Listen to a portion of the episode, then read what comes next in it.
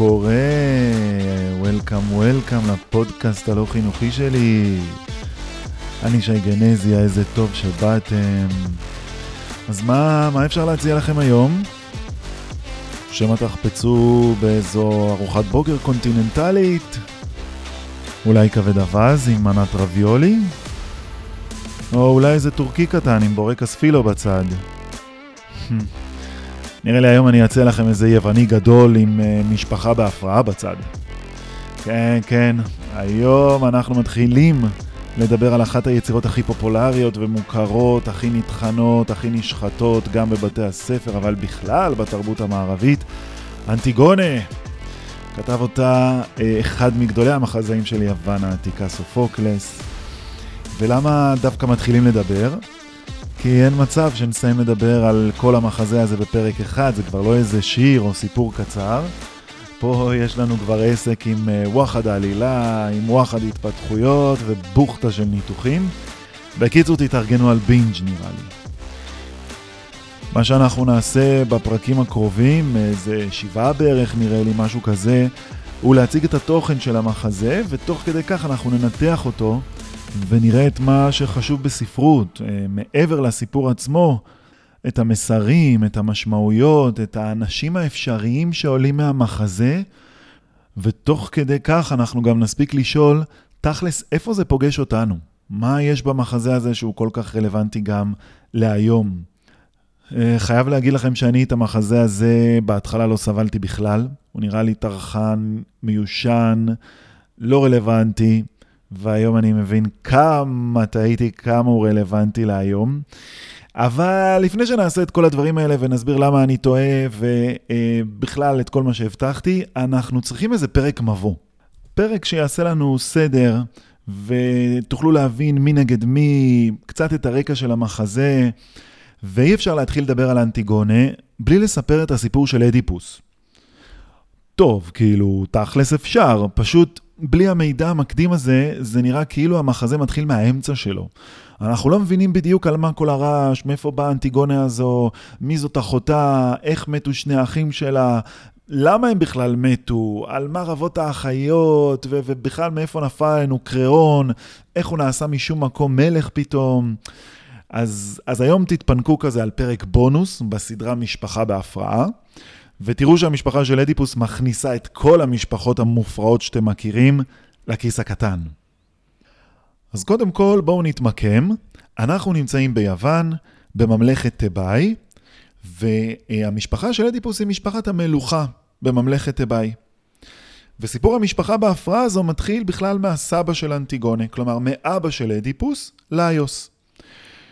כשאבא של ליוס, אמפיון מלך בממלכת תיבאי, ליוס עבר לממלכה אחרת, פלופונסוס. למה הוא עבר? כי הוא לא קיבל את הממלכה מידי האבא שלו. ושם הוא התארח בבית של בחור בשם פלופס, ויום אחד הוא לקח את uh, הבן של פלופס לרכוב יחד איתו בערים. ושם, בערים, ליוס עשה בבן של פלופס, נקרא לזה, עשה בו מעשים. כן, כאלה. וכשהאבא של הנער שמע על זה, הוא קילל את ליוס. הוא קילל את ליוס וקילל את כל בני ביתו. כאילו, אני מארח אותך בבית שלי וזה מה שאתה עושה לבן שלי? עכשיו, כלל חשוב שאתם צריכים להכיר בטרגדיות, כשנזרקת קללה לאוויר בטרגדיה יוונית, בסופו של דבר היא תתממש. כאילו אי אפשר לברוח מקללות בטרגדיות יווניות כנראה. הקיצר, ליוס חוזר לממלכת תיבאי, כשאבא שלו, אמפיון, מת, לא משנה עכשיו איך, והוא תפס את השלטון. קללות, לא קללות, החיים שלו עוברים בסבבה. הוא עכשיו מלך תיבאי, אבא שלו מת, אף אחד לא מפריע לו, והוא מתחתן, הוא נושא לאישה את יוקסטה. יוקסטה היא אחות של קריאון. וזה חשוב מאוד שתזכרו, כי בעצם ככה קריאון מתחיל להתקרב למשפחת המלוכה של ממלכת תיבאי. אז ליוס מתחתן עם יוקסטה, אחותו של קריאון, אבל הם לא מצליחים להביא ילדים. אז מה עושה ליוס? ליוס המלך הולך לאורקל, אורקל זה השם של משכן האלים, לאורקל של דלפי, ומבקש להתייעץ איתם. האורקל מזהיר אותו שאסור לו להביא ילדים, כי הילד אשר ייוולד לו עתיד להרוג אותו. ליוס שומע את זה, את הנבואה המפחידה הזאת, וחוטף חום, ומאז לא מתקרב יותר לאשתו. אל תדאגו לו, אתם uh, מבינים שהוא מהצד. אממה, זוכרים שאמרנו שאי אפשר לברוח מקללות בטרגדיות יווניות? אז לילה אחד, ליוס חוזר הביתה, שיכור טילים, ושוכב עם אשתו. והספיקה להם כנראה רק פעם אחת, ובום, יש להם בן. אממה, ליוס זוכר את הנבואה של האורקל מדלפי, וכשהילד נולד, מה הוא עושה? הוא נועץ לו סיכות בעקבים בקרסוליים, אין לי מושג מה הקטע להתעלל ככה בילד, אמרתי לכם, משפחה בהפרעה, והוא לוקח את הילד ונותן אותו לאחד מרועי הצאן עם פקודה. זרוק את הילד מההר. כמובן שהרועה איזוט הזה יעשה הפוך ממה שאומרים לו, אחרת אין סיפור, והוא אה, מרחם על הילד ומוסר אותו לרועה אחר שהוא פוגש על ההר, ולרועה השני הזה גם כן היה רעיון מה לעשות עם הילד. הוא לוקח את הילד לפוליבוס, מלך קורינטוס. אשתו של המלך, מרופה, הייתה עקרה, ולכן כשהיא ראתה את הילד, היא עפה על ההזדמנות לאמץ אותו. ובגלל שהילד הגיע אליה עם קרסוליים נפוחים מהמחטים שתקע בו אבא המופרע שלו, היא קראה לילד נפוח הרגליים. בתרגום ליוונית, אדיפוס. ככה אדיפוס ניצל. ההורים המאמצים שלו טיפלו בו, הרגליים שלו החלימו, והוא הופך לבחור צעיר, חסון, אמיץ לב וכל מה שאתם רוצים. האימוץ שלו נשמר בסוד מפניו. כלומר, אדיפוס לא יודע שהוא מאומץ. אבל כל שאר הממלכה כמעט יודעת את האמת. וככה יום אחד, אחרי שהוא כבר מתבגר, איכשהו באיזה פאב, לא משנה, מישהו זורק לו שהוא מאומץ. אדיפוס מוטרד מאוד מזה, הולך לשאול את ההורים שלו. הולך לשאול את uh, מלך קורינטוס, את פוליבוס ואת מרופה, אשתו, אני מאומץ? וההורים שלו מכחישים את זה בתוקף. הם משקרים לו ואומרים לו שלא, הוא לא מאומץ. הוא עדיין חושד, ולכן הוא גם הולך לדלפי לשאול את האורקל. האורקל לא עונה לו תשובה של כן ולא עונה לו תשובה של לא, הוא לא לו, לא נותן לו תשובות ישירות, אבל הוא כן אומר לו שהוא הולך להרוג את אבא שלו ולשכב עם אימא שלו. אדיפוס חוטף חום. וכדי להינצל מהנבואה הזאת, כדי שהיא לא תתממש, הוא מחליט לא לחזור יותר לעולם לראות את אה, אבא שלו ואת אימא שלו, והוא עוזב את ממלכת קורינטוס ברגל. כלומר, אדיפוס חושב שההורים המאמצים שלו הם ההורים האמיתיים שלו. וכיוון שהאורקל אמר לו שהוא הולך להרוג בעתיד את אבא שלו ולהתחתן עם אמא שלו, מה הדבר הנכון מבחינת אדיפוס לעשות? להתרחק מהם. רק שהוא לא יודע שהם לא ההורים האמיתיים שלו. עכשיו אני מחזיר אתכם לממלכת אביי, מה קורה שם בינתיים? בינתיים נפלה על העיר הזאת קללה הזויה. בכניסה של העיר התיישבה הספינקס. ספינקס זאת מפלצת עם פרצוף של אישה וגוף של אריה וזנב של נחש וכנפיים של נשר, בקיצור, מפלצת. וכל מי שרוצה להיכנס לעיר חייב לעבור דרך שערי העיר ששם יושבת המפלצת ולענות על חידה. למפלצת הזאת יש חידה. מי הולך פעם אחת על ארבע, פעם על שתיים ופעם על שלוש. וכיוון שאף אחד לא יודע לענות על השאלה, הוא הופך לסעודה שלה. כלומר, היא טורפת את כל מי שרוצה להיכנס לעיר ולא יודע את התשובה לשאלה. אף אחד לא יודע את התשובה לשאלה, ולכן היא שבעה. זאת הסיבה שהמלך ליוס יוצא מהעיר בדרך לדלפי כדי להתייעץ עם האורקל איך להיפטר מהקללה הזאת שנחתה על הממלכה שלו. ואת מי ליוס שם בתור ממלא מקומו עד שהוא יחזור? את קריאון, את אח של אשתו, יוקסטה. אז ליוס יוצא מממלכת תיבאי בדרך לדלפי כדי להתייעץ עם האורקל, ואדיפוס יוצא מהאורקל של הדלפי בדרך ל... מבחינתו שום מקום, ושניהם נתקלים אחד בשני. ליוס במרכבה עם מלא אה, חיילים סביבו, ואדיפוס ברגל. והדרך צרה, רק אחד יכול לעבור בה. המשרת של אדיפוס, שצעד לפני המרכבה, מנסה לסלק את אדיפוס הצידה, כי המלך רוצה לעבור במרכבה שלו. אדיפוס מסרב. ואז הם מתחילים לריב. קצת דחיפות, קצת קפקופים, ואז ליוס מתערב. והוא מוציא את הראש שלו מהמרכבה, שולף את השוט שלו, ומצליף בשוט באדיפוס. זה מה שהיה חסר. אדיפוס חטף עצבים, נכנס בליוס, הרג אותו. וזה עדיין לא הרגיע את הבחור חמום המוח הזה, הוא גם הרג את כל המלווים, המשרתים של ליוס, מי שאתם רוצים, רק משרת אחד הצליח לברוח איכשהו. זוכרים את הנבואה שנתנה האורקל לאדיפוס, שהוא יהרוג את אבא שלו ויתחתן עם אמא שלו? אז הנה, החלק הראשון של הנבואה, צ'קט.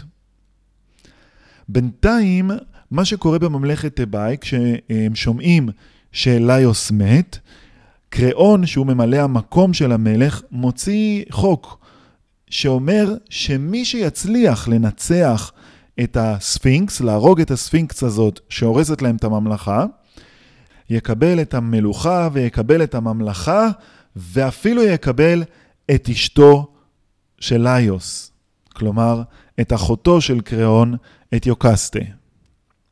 ומי בדיוק צועד בדרך אל ממלכת תיבאי? אדיפוס. יפה מאוד. אדיפוס, אחרי שהוא הרג את ליוס, צועד בדרך אל ממלכת תיבאי ברגל, אבל גם הוא מול השערים נעמד, כי הוא לא יכול להיכנס בגלל הספינקס והחידה. מי הולך בבוקר על ארבע, בצהריים על שתיים ובערב על שלוש.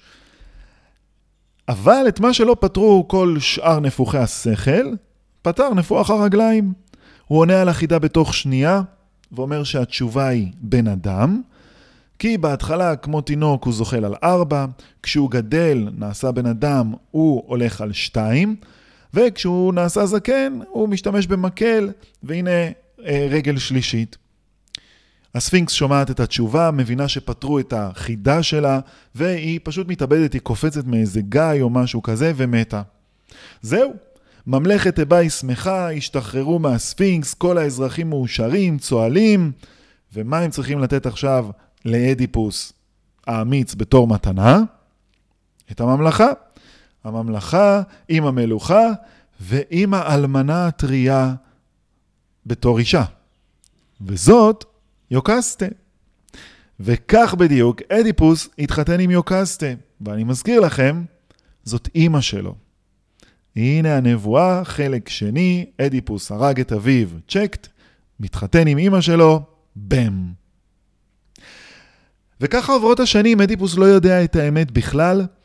אה, אדיפוס ויוקסטה מביאים ארבעה ילדים לעולם, שני בנים, שתי בנות, והם חיים באושר ואושר ממש. נראה לכם טרגדיה, בואו. אז אחרי שנים שהם חיים סך הכל בכיף, מגיע שליח מממלכת קורינטוס. זוכרים שאדיפוס גדל בממלכת קורינטוס? אז עכשיו פתאום מגיע משם שליח. והשליח הזה אומר לו שפוליבוס מת, והתושבים של ממלכת קורינטוס קוראים לאדיפוס לבוא למלוך גם עליהם. עכשיו, אדיפוס מסרב, כי אמנם פוליבוס מת, אבל אימא שלו עדיין חיה והוא מפחד שהקללה תתגשם והוא ישכב עם אימא שלו. אל תדאג, מרגיע אותו השליח.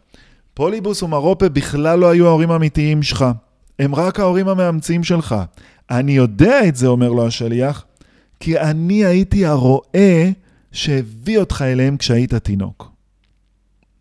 וככה אדיפוס ויוקסטה מגלים את האמת.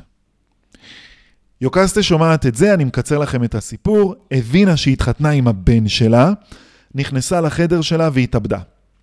עכשיו בכלל, נשים בטרגדיות היווניות אוהבות להתאבד, אתם תראו את זה, זה מין פעילות פנאי שמועדפת עליהן.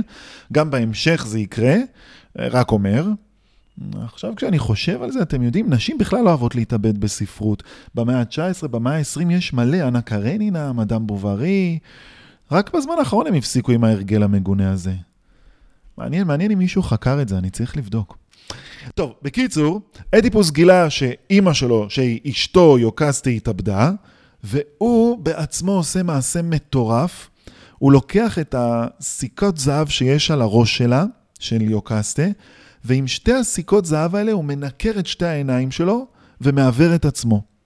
בנוסף הוא עושה עוד משהו, הוא כופה על עצמו לצאת לגלות. כלומר, לא להיות יותר אה, מלך בממלכה שלו.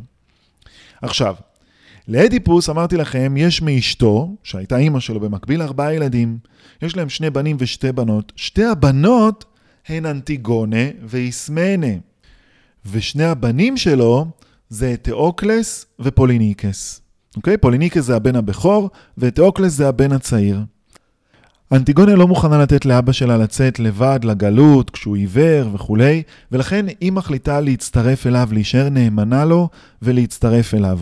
איסמנה תצטרף בהמשך לשניהם, והן שתיהן בעצם מסרבות לנטוש אותו. לעומת שתי האחיות, שני האחים, פוליניקס ואתאוקלס, לא רק שלא התרשמו מה over דרמטיות של האבא שלהם, אלא שהם בכלל ראו ביציאה שלו לגלות הזדמנות מצוינת לתפוס את כס המלוכה במקומו. וזה מה שאתאוקלס עשה. עכשיו, אתאוקלס זה הבן הצעיר. הוא השיג את אחיו הבכור ותפס את הממלכה. עכשיו, הוא הבטיח, אתאוקלס מבטיח לפוליניקס, אל תדאג, אנחנו נעשה רוטציה. שנה אחת אני אמלוך, שנה אחת אתה תמלוך. כאילו נחליף. אבל נראה לכם שהוא ויתר? אין מצב. עברה שנה, ואתאוקלס פשוט מגרש את אחיו מהממלכה, מממלכת תיבאי, ונשאר דבוק לכיסא. קצת כמו אצלנו בממשלה. פוליניקס חטף מזה עצבים, והלך לממלכה אחרת, לממלכת ארגוס. בממלכת ארגוס הוא מתאהב שם בבת המלך, נושא אותה לאישה, ותוך כדי כל הדברים האלה, הוא משכנע את אבא שלה, את המלך, את מלך ארגוס, שכדאי לו לעלות על ממלכת תיבאי ולכבוש אותה, כלומר לצאת למלחמה נגד ממלכת תיבאי. כמובן האינטרס של פוליניקס שקוף, הוא רוצה לקחת בכוח את הכיסא מאחיו, מתאוקלס, שלא נותן לו את הכיסא. כשהמידע הזה מגיע לאדיפוס, שעדיין נודד בדרכים, אני מזכיר לכם, הוא כפה על עצמו גלות, והוא שומע על מה הבנים שלו רבים, הוא מקלל את שניהם. והוא מקלל אותם שאחד יהרוג את השני. כלומר, שיהרגו אחד את השני, זה מחרבו של זה. ושוב אני מזכיר לכם, טרגדיות יווניות וקללות הולכות ביחד כמו פיתה עם חומוס פרפקט. תמיד מתגשמות. אבל שני האחים לא התרשמו בכלל מהקללה של האבא שלהם, ופוליניקס יצא לממלכת תיבה עם כל הצבא של ארגוס כדי לקחת את כס המלוכה מאחיו, במלחמה. זו הייתה מלחמה עם נהרות של דם, נהרגים שם משני הצדדים, ואין מנצחים. כלומר, אף צד לא מנצח. אגב, במלחמה הזאת גם אחד הבנים של קריאון הקריב את עצמו ומת. אה, היו לו שלושה בנים, עכשיו יישאר לו, מכל השלושה יישאר לו רק אחד, הבן הקטן שלו, אנחנו נצטרך את זה להמשך. תזכרו את זה. To make a long story short, מגיעה נקודה במלחמה שבה מחליטים פוליניקס ותאוקלס, שני האחים, לסיים אותה בדו-קרב ביניהם. כלומר, מי שינצח בדו-קרב, הוא מנצח במלחמה ונגמר סיפור. אז מה הם עושים? כל אחד מהם עומד בצד שני, אחד מול השני, והם זורקים את החרבות שלהם, משליכים את הכידונים שלהם, מה שזה לא יהיה, אחד על השני. מי שיישאר בחיים, יורש את ממלכת אביי. אממה, שניהם היו צלפים מעולים. שורה תחתונה, הם הרגו אחד את השני. קללה שלישית התגשמה? צ'קט. אז מה יש לנו כאן עד עכשיו? מלחמה אחת עקובה מדם בין שתי ממלכות, בין ממלכת תיבאי לממלכת ארגוס, עם מלא מלא מתים בלי שום מנצחים. יש לנו שתי גופות של שני אחים אהבלים, תאבי שלטון שהרגו אחד את השני, ולכן אין עכשיו, הם לא השאירו שום שארית לשושלת אדיפוס, כלומר אין אף גבר בשושלת אדיפוס יותר שיכול לרשת את מקומו של אדיפוס כמלך. ויש לנו שתי אחיות, אנטיגונה ואיסמנה. הם חזרו מהגלות אחרי שאבא שלהן אדיפוס מת, וכשהן חוזרות, הן חוזרות לכל הסמטוחה המטורפת הזאת. ועוד אה, תוצר לוואי אחד אחרון נשאר פה מכל הסיפור הזה. קריאון. שכל המלחמה הזו התפתחה די לטובתו, כי עכשיו, אחרי ששני הבנים של אדיפוס שוכבים בתור גופות בשערי ממלכת תיבאי, הוא יכול בשקט לתפוס את השלטון כולו לעצמו. ופה בדיוק, בנקודה הזאת, נפתח המחזה של אנטיגוני. ופה בדיוק, בנקודה הזאת, נסגר הפרק שלנו. אז אם אתם מרגישים מוכנים לקפוץ ראש לתוך המחזה, תעבירו. תעבירו לפרק הבא.